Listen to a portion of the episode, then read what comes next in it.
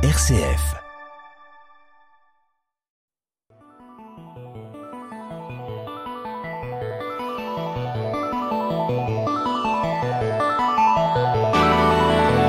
Couper les pixels en 4. Le podcast qui décortique les jeux vidéo.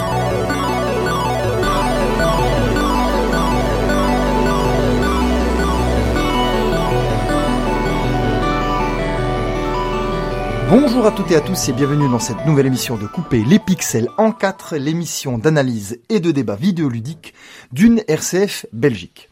Chers auditeurs, aujourd'hui je vous propose une émission un peu exceptionnelle, c'est la dernière émission de l'année, c'est la dernière émission de la saison et c'est aussi la dernière émission dans son format hebdomadaire. En cette occasion, j'ai décidé d'organiser un débat avec tous mes intervenants, les intervenants de cette émission, tous les chroniqueurs.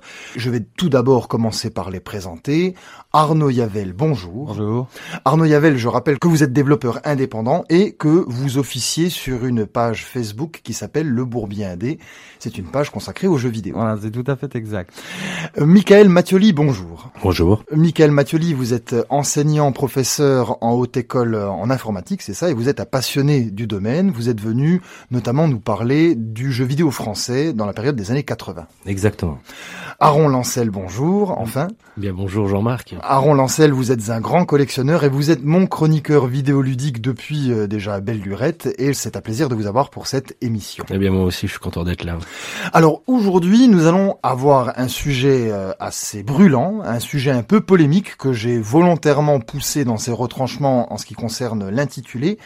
La fin du jeu vidéo. On va se poser la question de l'effondrement de ce médium, car il y a des signes annonciateurs qui peuvent à un moment donné comme ça nous mettre sur cette piste, sur cet angle, et nous allons essayer de débattre autour de cela. Est-ce que nous sommes dans une période de déclin ? Et on va préciser également la question, est-ce la fin du jeu vidéo moderne ? En tout cas en tant qu'objet technologique. Alors, avant de lancer les hostilités, je vais faire un tour de table en ce qui concerne la question. Est-ce que pour vous, Arnaud Yavel, peut-on parler de fin du jeu vidéo de manière imminente ? Qu'est-ce qu'on appelle la fin du jeu vidéo ? C'est une première question qui va se greffer sur la question principale. C'est une baisse de régime du médium, ou alors est-ce que c'est le médium qui va s'embourgeoiser pour les classes supérieures et qui sera plus accessible parce que trop cher? C'est ça, il faut définir ça en fait. Alors, avant même d'entrer dans la définition précise, je vais vous donner des faits, je vais vous donner des données que vous allez recevoir et sur lesquelles vous allez réagir et donner un point de vue. Donc pour vous, déjà, il faut questionner qu'est-ce que la fin du jeu vidéo. Oui, non mais je reviens dessus parce que pour moi c'est très important avant même de répondre à la question parce que la fin du jeu vidéo totale, ça serait la Troisième Guerre mondiale, plus de planètes, ça c'est la fin de du jeu vidéo. Mais est-ce qu'il y aurait vraiment une fin totale définitive au jeu vidéo déjà ? Est-ce qu'on peut poser cette question-là ? C'est ça. J'en sais strictement rien en fait. Il faudrait voir le futur, ce que le futur annonce en fait. C'est ce qu'on va essayer de voir aujourd'hui. On va essayer de faire un peu de prospective. Michael Mattioli, vous concernant cette fin hypothétique possible du médium, qu'est-ce que vous en pensez ? Quelle est votre position là-dessus ? Moi, je rejoins à ce qu'on vient de dire, c'est-à-dire c'est quoi la fin du jeu vidéo ? Pour moi, c'est plus une mutation probable, ça c'est sûr, mais ça a toujours été le cas. Donc depuis le début, le jeu vidéo, c'est pas la même chose que maintenant, et ça va encore changer. Alors si c'est ça la fin du jeu vidéo tel qu'on le connaît, pourquoi pas ? Oui. C'est une fin possible. Vous ne voyez pas un effondrement global du médium rapidement, en somme ? Pas tel quel, non. Très bien. Un changement, oui. Mais vous avez dit jeux vidéo moderne, donc certainement. Et là, vous allez nous sortir vos chiffres, mais on a sûrement les nôtres aussi. Mais là, je pense qu'on va quasiment tous être d'accord. Ouais. Enfin, je crois. Ouais. Je ne sais pas. Bien sûr. Aaron Lancel, sur la question. Bah, c'est un titre un peu polémique, évidemment. Un peu provocateur, volontairement. Vous l'avez fait exprès, on vous connaît, Non, je crois qu'ici, la fin du jeu de vidéo, certainement pas, mais je crois que par rapport à ce qu'on a connu, nous, comme époque de joueurs, par rapport à peut-être une apogée que le jeu vidéo a connue, peut-être il y a 5-10 ans, est-ce qu'on serait sur une forme de déclin ? Oui. Est-ce que on est dans une forme eschatologique du jeu vidéo, la fin de celui-ci. Est-ce que le jeu vidéo n'est pas lui-même en train de signer son propre game over, carrément, parce qu'il me semble quand même qu'il y a toute une série de marqueurs quand on trace un petit peu le spectre de tout ce qui tourne autour du jeu vidéo. bon sang, on a l'impression que tout va bien, mais quand on examine, j'ai quand même l'impression que on est plutôt dans l'orange. Hein, oui, oui. Donc vous tendez vers ce penchant qui est ça va mal. Et je suis un décliniste. Voilà, un décliniste. Ouais, allons-y. Donc, ouais. On va entrer dans le déclinisme. On va faire un peu de collapsologie aussi, hein, n'est-ce pas, hein, ça va être un peu l'objet de notre émission. Parlons donc du constat. Voilà. Avant d'entrer dans le vif du sujet et de la précision de la question, quel est le constat du jeu vidéo contemporain en tant qu'objet technologique qui est censé améliorer le médium. Vous êtes, je pense, tous d'accord pour dire que le jeu vidéo est relié à la technologie et qu'il est dépendant de l'évolution de cette technologie. Alors ici, qu'est-ce que nous avons pour les consoles de nouvelle génération en termes de bilan ? Eh bien, nous sommes à plus d'un an après la sortie de la PlayStation 5 et de la Xbox Series X. Je vais mettre un peu la Nintendo Switch de côté et les autres consoles ou les autres plateformes également, car là on parle vraiment de nouvelle génération de consoles. Eh bien, quel est le bilan ? Il est mauvais, c'est-à-dire que les consoles ne sont pas distribuées suffisamment par rapport à la demande.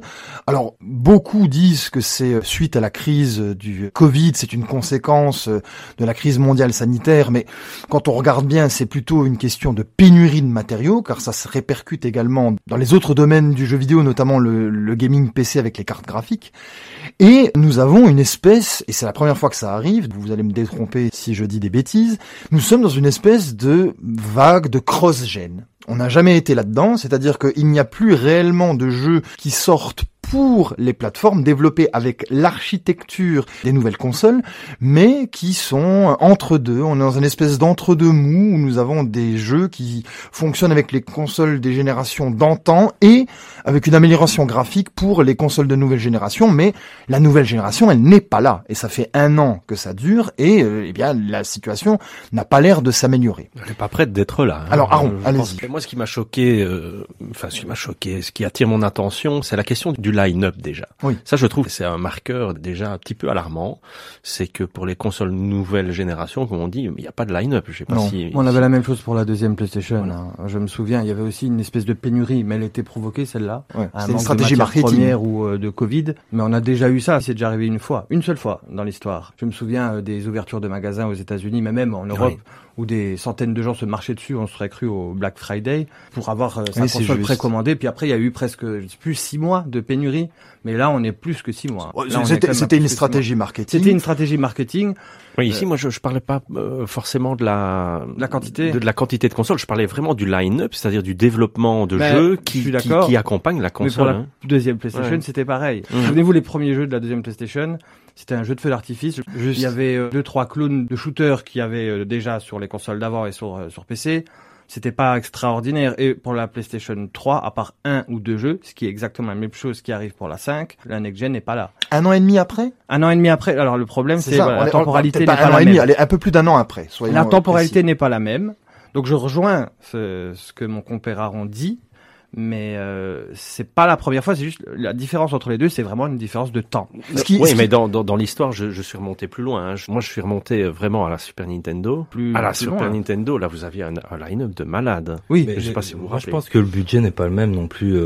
Si on revient à la Mega Drive ou à la Super Nintendo, etc., au niveau du développement d'un jeu, les équipes étaient plus réduites. Il y avait beaucoup de conversions de l'arcade vers les consoles. Maintenant, par contre, c'est des produits inédits. Il peut sortir sur 2 consoles en même temps, évidemment, la Xbox et la PlayStation. Et c'est multiplateforme, en fait. C'est multiplateforme, mais ce n'est pas une conversion, du moins si c'est un titre fait pour. Il faut aussi que ça tape, puisque là, on a un niveau... extraordinaire au niveau des graphismes, etc. Et donc ça demande des équipes énormes, au moins 2-3 ans de développement, et peut-être qu'ils ont été trop vite pour le sortir. 2-3 ans de développement minimum. Parce que c'est des grosses équipes. Évidemment. Mais déjà pour que ce soit intéressant et que ça tape, il faut des équipes énormes, un budget énorme, et je pense que ça joue par rapport aux anciennes consoles. Mais la next-gen, la vraie next-gen, celle que tout le monde attend, qui n'est pas encore là, la fameuse cross-gen qui la remplace, elle arrive quand même. C'est-à-dire qu'en fait, je pense que oui, voilà, ce que vous dites, c'est juste, c'est les moteurs qui ne sont pas prêts. En fait, c'est les moteurs physiques qui n'étaient pas prêts. exemple l'Unreal Engine 5, je crois, oui. C'est le prochain qui arrive. Ouais. Il est déjà là. Il est pas prêt, mais une sorte de bêta, une bêta est sortie, la reste, ouais. Tout le monde l'a testé, je suis sûr, autour de cette table. Oui, oui, absolument. Là, bon, d'ailleurs, on a fait notre travail journalistique avec Aaron, on l'a testé juste avant. Bah, voilà. C'est jusqu'au bout. Hein. Donc ouais, ça c'est le futur là, au niveau graphisme et technologie, c'est ça. Il y a d'autres moteurs qui arrivent aussi derrière, mais celui-là, il est tellement impressionnant qu'on va parler de celui-là. Petite parenthèse, Arnaud Yavel, qu'est-ce que vous avez pensé de cette démo technique? Donc, c'est Matrix Awakens, c'est donc la démo technique de l'Unreal Engine 5 qui accompagne la sortie de Matrix Resurrection. Enfin, une console qui ressemble à un gros PC, j'ai envie de dire.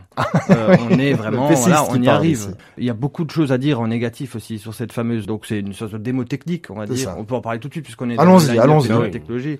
C'est l'avenir du jeu vidéo, donc on se pose la question de la fin. L'avenir du jeu vidéo, très peu d'interactions. Enfin, c'est pas vraiment un jeu vidéo.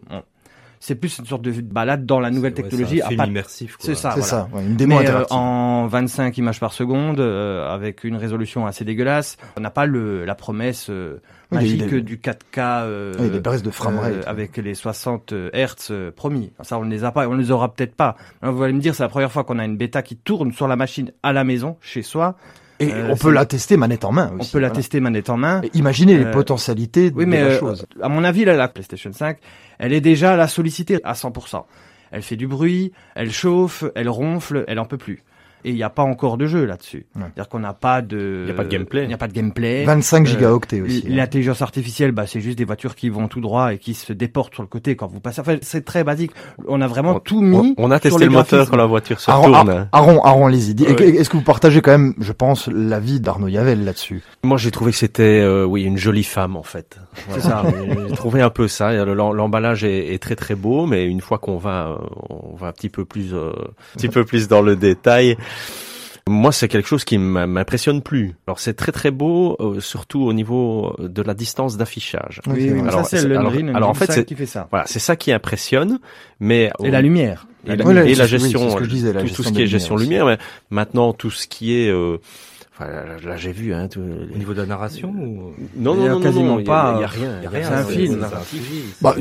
Disons qu'il y a deux parties. Il y a une partie qui est une espèce de rail shooter où il y a une présentation avec les personnages du film qui deviennent d'un seul coup jeunes dans une voiture et il faut tirer sur. Enfin, les heures sombres du gameplay. Hein. Il n'y a pas de gameplay. Il n'y a pas de gameplay. Et il y a une possibilité de se promener sans interaction à part conduire dans une ville, dans un open world avec un personnage. Et là, on peut admirer effectivement les texture, la distance d'affichage, les lumières. Ça manque de vie aussi.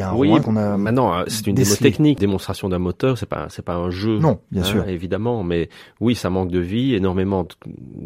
Une impression de copier-coller énormément sur les bâtiments. Et vous disiez, ce qui est important, c'est que vous disiez que ça allait arriver avec cette qualité-là pour la génération suivante, que c'était inadaptable à la PlayStation 5, qui est censée être la nouvelle console sur laquelle il n'y a quasi aucun jeu. Oui, alors maintenant, c'est de la spéculation. J'ai aucune prétention là-dedans. Je suis pas programmeur. Je n'ai que mon expérience de gamer qui est là.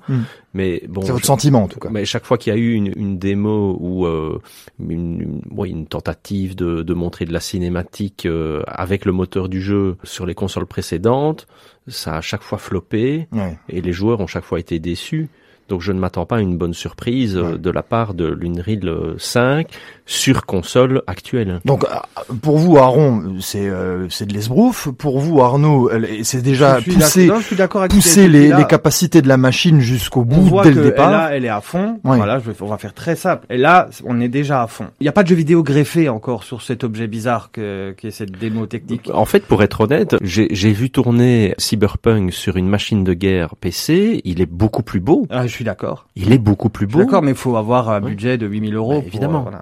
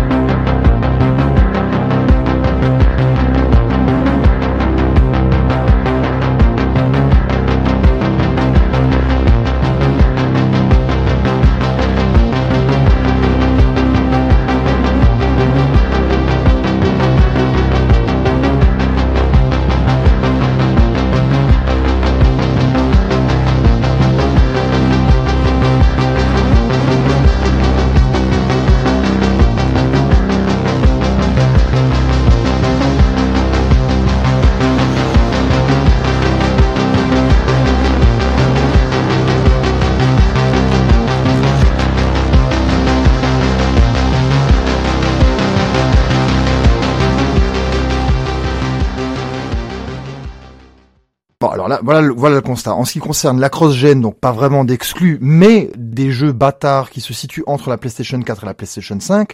Ça, c'est pour Xbox Series X aussi. La Switch, n'en parlons pas. Nintendo recycle leur licence mythique, ne prennent plus de risques, ont complètement perdu, et ils le savent, la bataille de la performance.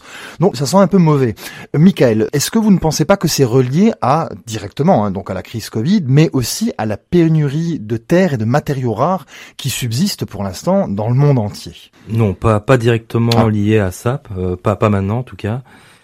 C'est pas encore le moment de crier au secours, on n'a plus rien. Pas au niveau des matières premières, enfin du moins c'est pas un manque de matières premières, pas pour ça. Oui. Ça ce sera probablement dans les 15-20 ans, ouais, voire peut-être dans les 10 ans, mais c'est pas actuellement ça. Ce qu'il y a, c'est que c'est vraiment quelque part à cause de la crise, effectivement, ouais, la crise du Covid, qui a fait que beaucoup de gens ont acheté parce qu'il y avait du télétravail, etc.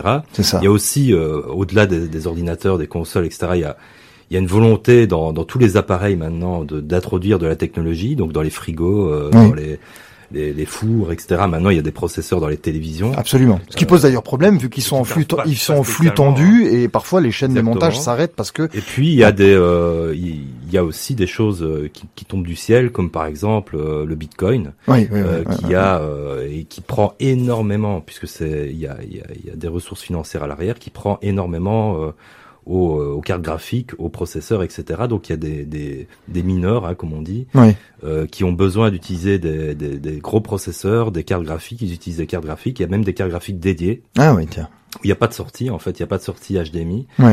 Nvidia fait ça. Enfin, ils ont essayé de le faire. Maintenant, visiblement, ça marche pas très bien.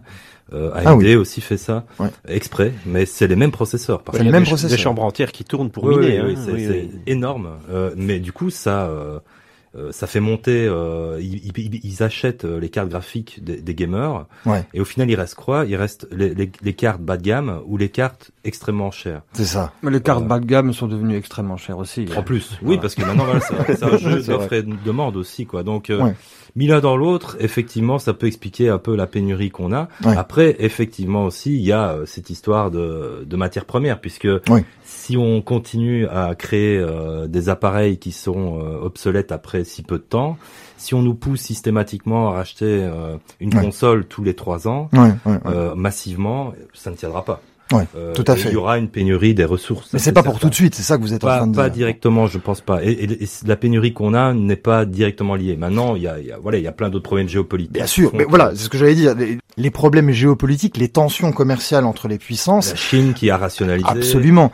Les États-Unis n'arrange pas l'histoire. Oui. Effectivement. Ouais, donc voilà. Non seulement c'est un ensemble de choses. Ouais, les conflits risquent d'émerger, et puis les pays risquent de protéger leurs propres ressources finalement. Ouais. Je pense que à terme on va arriver à ça, et avec également, on l'avait lu je pense sur un site, une pénurie de ressources. Ah, absolument. À très court terme. Oui. À très court terme. Voilà. Le gallium, l'indium, tous ces matériaux, tous ces minerais, il a été constaté que ces ressources peuvent péricliter très très rapidement, en moins de 10 ans. Mais c'est déjà le cas. En fait, j'entends Arnaud Yavel, tout le monde parler, dire qu'il n'y a pas de pénurie. Moi, je veux bien l'entendre, parce qu'on est sur les stocks. En fait, on utilise les stocks en ce moment. Les stocks diminuent. Si vous voulez acheter, je sais pas moi, du silicium, ou si vous voulez acheter n'importe quelle terre rare, on va pas faire la liste, l'année qui vient, donc pas cette année-ci, mais celle qui vient, c'est déjà terminé. Tout a été acheté. Et c'est des stocks, uniquement des stocks. Et donc les industriels, comme vous avez dit Nvidia pour les cartes graphiques, mais il y a Intel et d'autres, hein, qui investissent des milliards, pas pour ils fabriquent aussi des usines, hein, mais pas que pour ça, pour trouver des nouveaux endroits où creuser, ou trouver ces métaux, ces terres rares.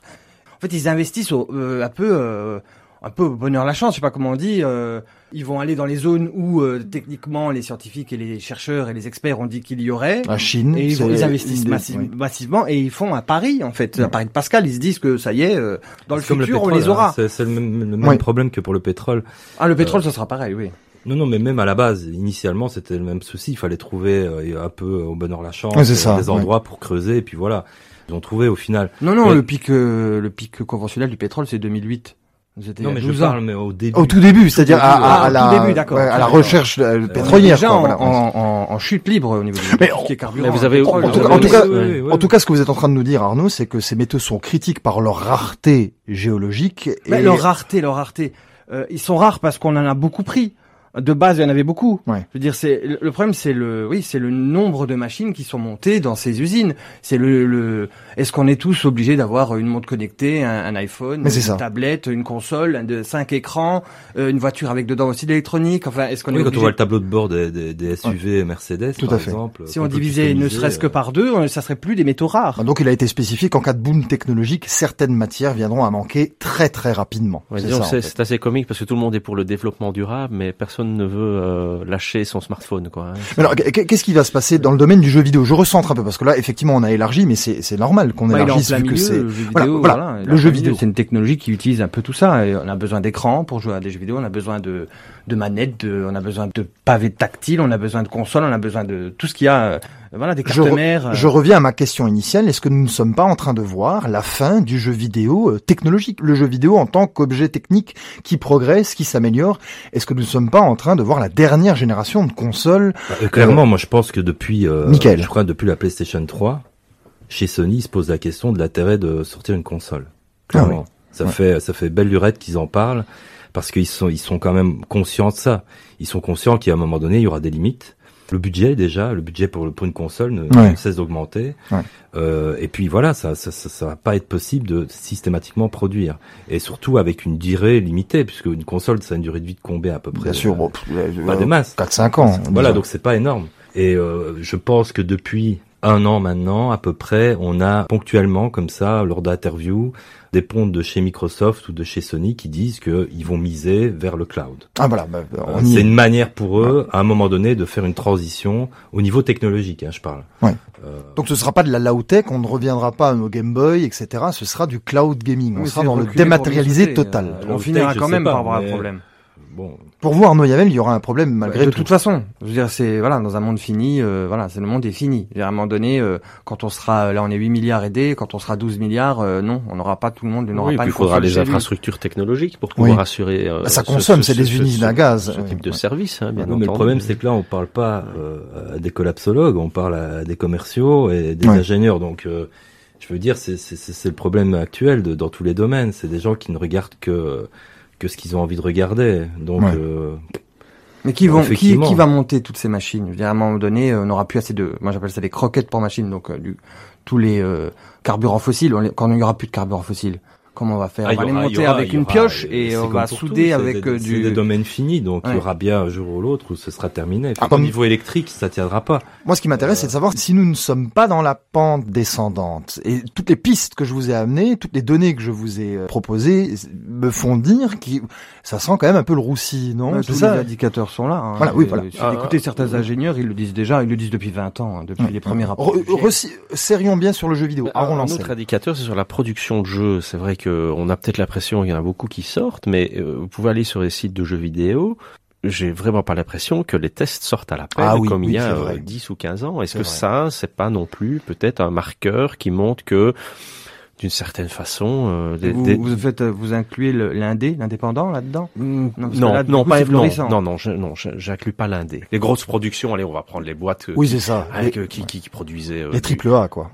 Triple A ou même, à l'époque du Ratchet, des hits, quoi. Oui, c'est ça. J'ai quand même vraiment l'impression qu'il n'y a pas grand chose à se mettre sous la dent. Est-ce que c'est pas relié avec ce que Nick disait par rapport au temps de développement, aux moyens aussi, vous voyez, utilisés? Peut-être, mais c'est aussi pour ça qu'on voit de plus en plus de ratages. Des jeux qui sortent pas finis. Ça aussi, c'est lié au temps de développement. Est-ce que maintenant, on va finir dans un monde où 50% de la production, donc, des gros triple A sortiront pas finis. D'ailleurs, est-ce que c'est pas déjà le cas? Voilà, c'est vrai qu'on est également, ça pourrait être un argument. Est-ce que ça, c'est un marqueur de déclin du jeu vidéo? Façon dont maintenant il est traité, c'est-à-dire que avant on avait des jeux finis, on avait un délai entre la sortie, quand on annonçait un jeu et le moment où il sortait, qui était beaucoup plus court qu'aujourd'hui. Bien sûr. On n'avait pas besoin d'usine à gaz pour faire fonctionner tout ça, des consoles qui vibrent, qui tremblent et qui chauffent, et qui fonctionnent des kilowattheures. En fait, ce sera peut-être pas de contenu additionnel aussi, pardon. Ce sera peut-être un lieu commun d'ici 10 ans, hein, en fait. Ce sera une habitude d'avoir des jeux pas finis. en fait. Ah mais ça c'est déjà le cas, hein. On commence à se rendre compte que même des sociétés mais est-ce qu'on râlera encore dans 10 ans ? C'est ça. Ce qui fait très peur, c'est que ce sont des sociétés quand même relativement sûres, avec une bonne réputation, qui fournissent des jeux non finis et qui font des pieds de nez plus que ça même aux joueurs, hein. On parlait de CD Projekt Red, là Rockstar a fait la même chose avec son remaster de GTA.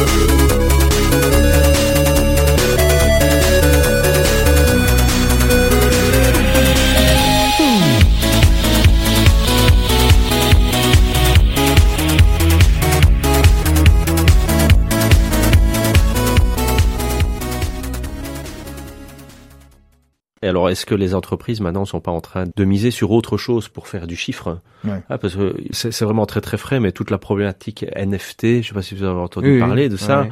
Bon, ben voilà. Expliquez pour les auditeurs.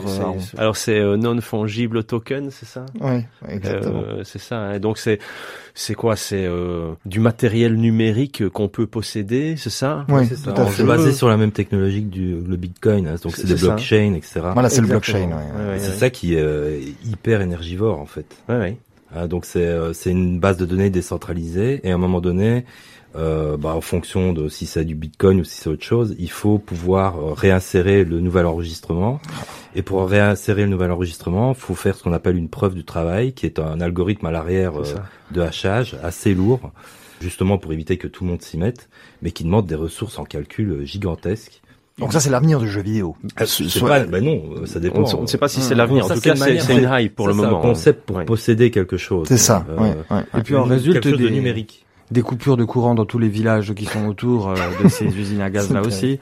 J'ai vu que la Chine faisait beaucoup de choses pour le Bitcoin. Je pense qu'elle l'a interdit maintenant. Ils ont arrêté. Mais ils sont tous partis en Russie, je crois. Non, ils sont partis au Texas. Au Texas. Oh, bah, c'est encore, ouais, parfait, mais ça va pas durer, à mon avis. Ah. Ubisoft a annoncé récemment se lancer dans le NFT. Ils se sont fait lyncher par les joueurs. Non, heureusement, la communauté a réagi. C'est terrible. Ubisoft est considéré comme un des développeurs les plus haïs à l'heure actuelle. Et cette annonce n'est pas innocente dans cette nouvelle réputation. Mais ils sont à la pointe, en fait. Oui. Ils sont à la pointe, mais la mauvaise. Quand on met tout ça bout à bout, on a l'impression que le jeu vidéo est décadent.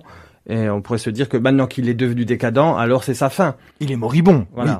Mais est-ce que c'est vraiment la fin? Est-ce que quand c'est la question que je pose. Ben, on peut poser la même question, pas pour la peinture ou pour la photo. C'est la même chose au final. Moi, c'est ce que je disais, c'est une mutation. Oui. Pour moi, c'est effectivement une fin, puisque j'ai plus l'étonnement que j'avais par rapport aux jeux vidéo. Ils sont 10 fois plus beaux, ils sont 10 fois plus intéressants. Est-ce qu'ils sont 10 fois moins envie de jouer? Mais c'est ça. Est-ce qu'ils sont plus originaux? Est-ce qu'il y a, le sel? Est-ce qu'il y a la saveur? J'ai plus ce petit truc, quoi. Alors, je l'ai un petit peu parfois, en fonction de certains jeux. Mais quand je vois le travail qui a été fait, etc., je l'ai plus du tout. Ouais. Qu'est-ce qui vous rebute comme ça dans le monde moderne du jeu vidéo? C'est très compliqué, parce que c'est à la fois personnel et puis c'est un constat. Voilà, c'est comme ça. Maintenant, je pense que ça rejoint un peu ce qu'on a dit tout à l'heure, c'est-à-dire que on est de moins en moins étonné. On a un peu perdu de ça parce qu'on nous a habitués à une qualité quand même de plus en plus d'un haut niveau. Oui. Et il n'y a pas que la qualité, il y a aussi le fait d'avoir quelque chose tout de suite, qui marche tout de suite, etc. L'immédiateté. Voilà. Maintenant, on met un prix pour ça aussi, hein. Mais du coup, mis l'un dans l'autre, tout ça fait que moi, en tout cas, j'ai un peu perdu de mon étonnement par rapport au jeu. Enfin, le jeu grand public, hein, je pense. Bien sûr. Ouais, maintenant, j'ai tendance à me tourner plus vers l'indépendant, qui est beaucoup moins ambitieux. Oui. Mais justement, parce qu'il y a moins d'ambition, et ils vont chercher autre chose. Mais alors là, la narration. Mais les anciens développeurs, enfin anciens, ils sont toujours là, mais ils cherchaient plus à faire du neuf, j'ai l'impression, à l'époque, parce que le neuf n'avait pas encore été atteint. Absolument. Vous voyez, c'est un petit peu comme en musique maintenant. On a quasi tout entendu. Ils expérimentaient, quoi. Ouais. C'est ça. Et donc, plus de liberté. Oui. Donc, il faisait du neuf. Et maintenant, je pense que vous en aviez discuté dans l'émission sur les remakes. On l'avait déjà dit. Oui.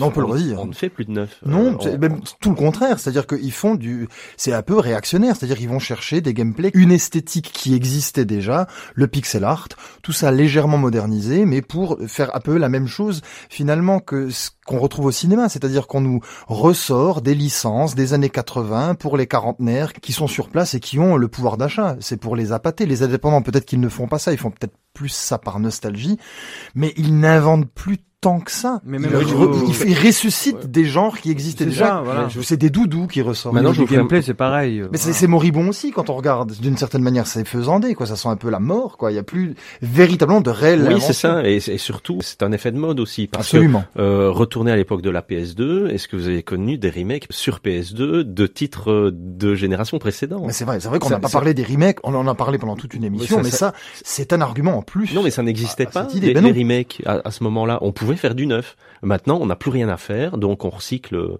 c'est les chaussures. Mais voilà, donc on arrive au bout de quelque chose, je pense. Voilà, bon. Oui. Au bout, en tout cas, du jeu vidéo qu'on connaît. Donc c'est fini, je pense, le jeu vidéo qui est encore le jeu vidéo qu'on a connu dans les années 80-90. Ouais. Il y a une progression technologique, ça a accompagné, hein, c'est en parallèle. Mais qu'est-ce qui se passe après la progression technologique? Parce que là, elle arrive au bout. Il y a plein de questionnements. Il y a une tentative avec les casques, récemment. Ah oui, parlons un peu du VR. Effectivement, donc, si on met de côté la pénurie, etc., et qu'on essaye de rêver un peu à ce que pourrait être le jeu vidéo, effectivement, ce qui est mis en avant, c'est la réalité augmentée et la réalité mixte, ou la réalité virtuelle, donc l'ensemble, quoi. Est-ce que ça marche vraiment, ça? Peut-être, il y a peut-être quelque chose. Ça peut marcher. Ah, ça peut marcher. Plutôt d'avoir le matériel, ça peut fonctionner. C'est pas encore totalement au point, mais bon, ok.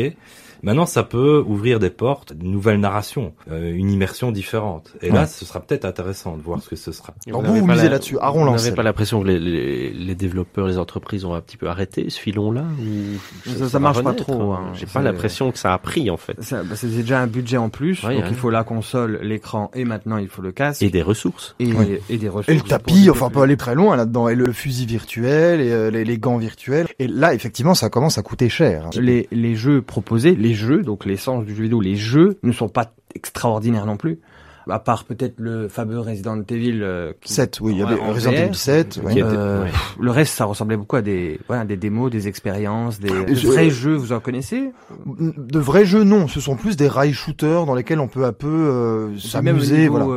Il y a une forme de régression, même si l'immersion comble le fossé technique, donc technologique, c'est-à-dire que les jeux sont beaucoup moins beaux en VR. C'est ça. Mais l'immersion est un facteur tellement extraordinaire. On est tellement plongé qu'on peut oublier encore cet écueil. On peut laisser ça de côté. On peut encore pour l'instant, parce que les joueurs vont s'habituer et devenir exigeants. Et alors, moi, je parlais de cette idée de s'équiper pour être vraiment autonome physiquement dans cette réalité virtuelle. C'est pour ça que les jeux sont limités. C'est-à-dire que si vous devez utiliser la manette pour marcher, si vous voulez, et pas marcher réellement, tout de suite, ça limite les actions et le gameplay. Mais il existe des tapis spéciaux. Ouais, mais qui a ça ? Axio, qui a ça ? Quelques. Vous voyez, donc les jeux, c'est un peu, c'est aussi le problème. Vous avez 10 000 euros, vous pouvez l'avoir. C'est toujours un problème de moyens. Moi, j'ai l'impression que c'est vraiment si vous voulez, la quantité de choses produites et la capacité de produire à moindre coût qui va générer la situation. La PlayStation 5. Pourquoi est-ce qu'il n'y a pas de vrais jeux PlayStation 5, de vrais jeux nouvelle génération et que c'est que de la cross-gen ? Parce qu'il n'y a pas de PlayStation 5, tout simplement. Si tous ceux qui voudraient posséder la PlayStation 5 l'avaient à la maison, eh bien, il y aurait des jeux de nouvelle génération. C'est pareil pour la réalité virtuelle. C'est limité en termes de gameplay parce que personne ne peut se payer, ou très peu de gens peuvent se payer l'attirail complet pour que l'expérience soit parfaite. Oui, c'est un peu contradictoire parce que je pense que elle s'est extrêmement bien vendue en réalité. La PlayStation 5. Ah oui, les chiffres sont excellents. Oui, mais on ne l'a jamais vu en magasin. Non, jamais. C'est ça. Non, il fallait commander. C'est la première fois, c'est unique en son genre. Là, je reviens peut-être au côté un peu matériel. C'est la demande est tellement énorme par rapport à l'offre, mais l'offre telle qu'elle a déjà été distribuée surpasse d'assez loin ce qui a déjà été. C'est le même problème que les cartes graphiques, les récentes. Oui, c'est ça. Les dernières RTX, on a exactement le même problème. Les prix ont flambé, il y a des scalpers qui sont passés par là pour faire monter les prix. Même pour c'est exactement la même chose pour tous les objets de technologie. En fait, la pointe de la technologie. Là, on a le même phénomène maintenant avec la RAM, les nouvelles barrettes de RAM qui sont sorties, les prix ont explosé. Mais scalper, c'est vraiment un concept. Oui, parlons un peu de ça pour nos auditeurs qui ne savent pas ce que c'est. Qu'est-ce que le scalper ? C'est un concept récent. Je connaissais pas ce mot-là il y a 2 ans. Expliquez un peu ce que c'est qu'un scalper, parce que nos auditeurs sont pas forcément au fait. Alors, j'imagine que je sais pas comment ils s'organisent en fait. Est-ce que c'est le petit paye américain le type qui va acheter une PlayStation 5 ou 2-3 PlayStation 5 et les revend au double du prix sur eBay. Est-ce que c'est un scalper? Est-ce que c'est un scalper ou est-ce qu'il y a vraiment des gros réseaux derrière? Il doit y avoir les deux. Je pense qu'il y a les deux. Il y a ça partout. Ils font ça maintenant, même pour des baskets.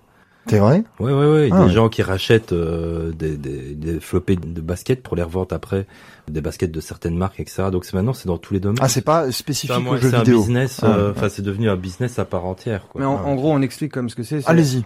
On utilise un logiciel qu'on appelle la bot, mais bon, il y a d'autres logiciels qui vont aller sur les sites de commerce pour acheter les ventes en ligne et qui vont acheter ça à la vitesse de la lumière, à la vitesse de l'électricité. On n'a même pas le temps de le voir apparaître à l'écran que dès qu'il y a du stock, ça n'existe pas. La transaction est déjà faite. 500 articles arrivent, prenons un exemple, 500 PlayStation 5 arrivent sur la Fnac.com et en quelques minutes, c'est fini. Oui. Alors on se dit même pas quelques fractions de secondes. On se dit il y a eu beaucoup de gens sur le coup et en fait, on se rend compte que les gens qui voulaient acheter la console pour Noël ou pour leur fils pour eux-mêmes n'ont pas eu accès. Puis après, on va aller sur un autre site qui est eBay et puis on va regarder ou un autre d'enchères et on retrouvera les mêmes consoles achetées il y a une heure avec un prix augmenté de 50 ou 40%. C'est ça, Voilà, même chose. Et c'est comme ça pour tout ce qui est technologique, tout ce qui est de pointe en fait. Mais c'est un phénomène quand même, on ne peut pas faire sans les scalpers dans le monde du jeu vidéo à l'heure actuelle. C'est quand même triste. En magasin, mettez la console en magasin, les scalpers n'ont pas accès au rayon. Et alors pourquoi la console n'est pas en magasin? C'est une très bonne question. Je n'ai pas exactement la réponse. J'ai beaucoup réfléchi. C'est un système de précommande. Je pense que c'était marketing à la base.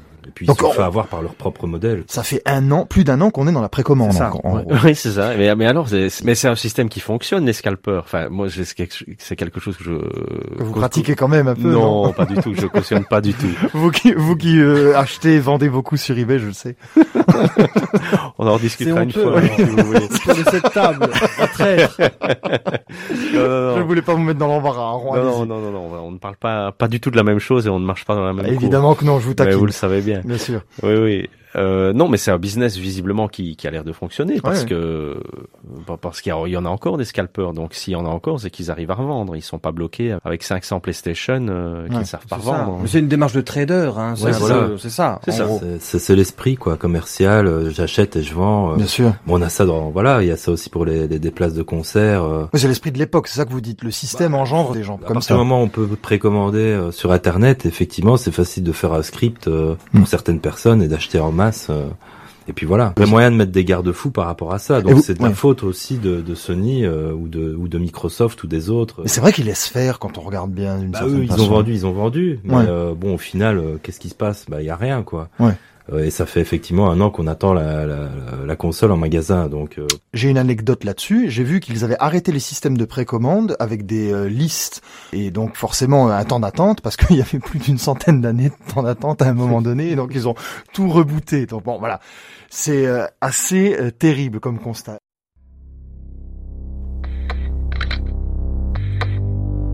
Soon I'll come around. Lost and never found. Waiting for my words. Seen but never heard. Buried underground. But I'll keep coming.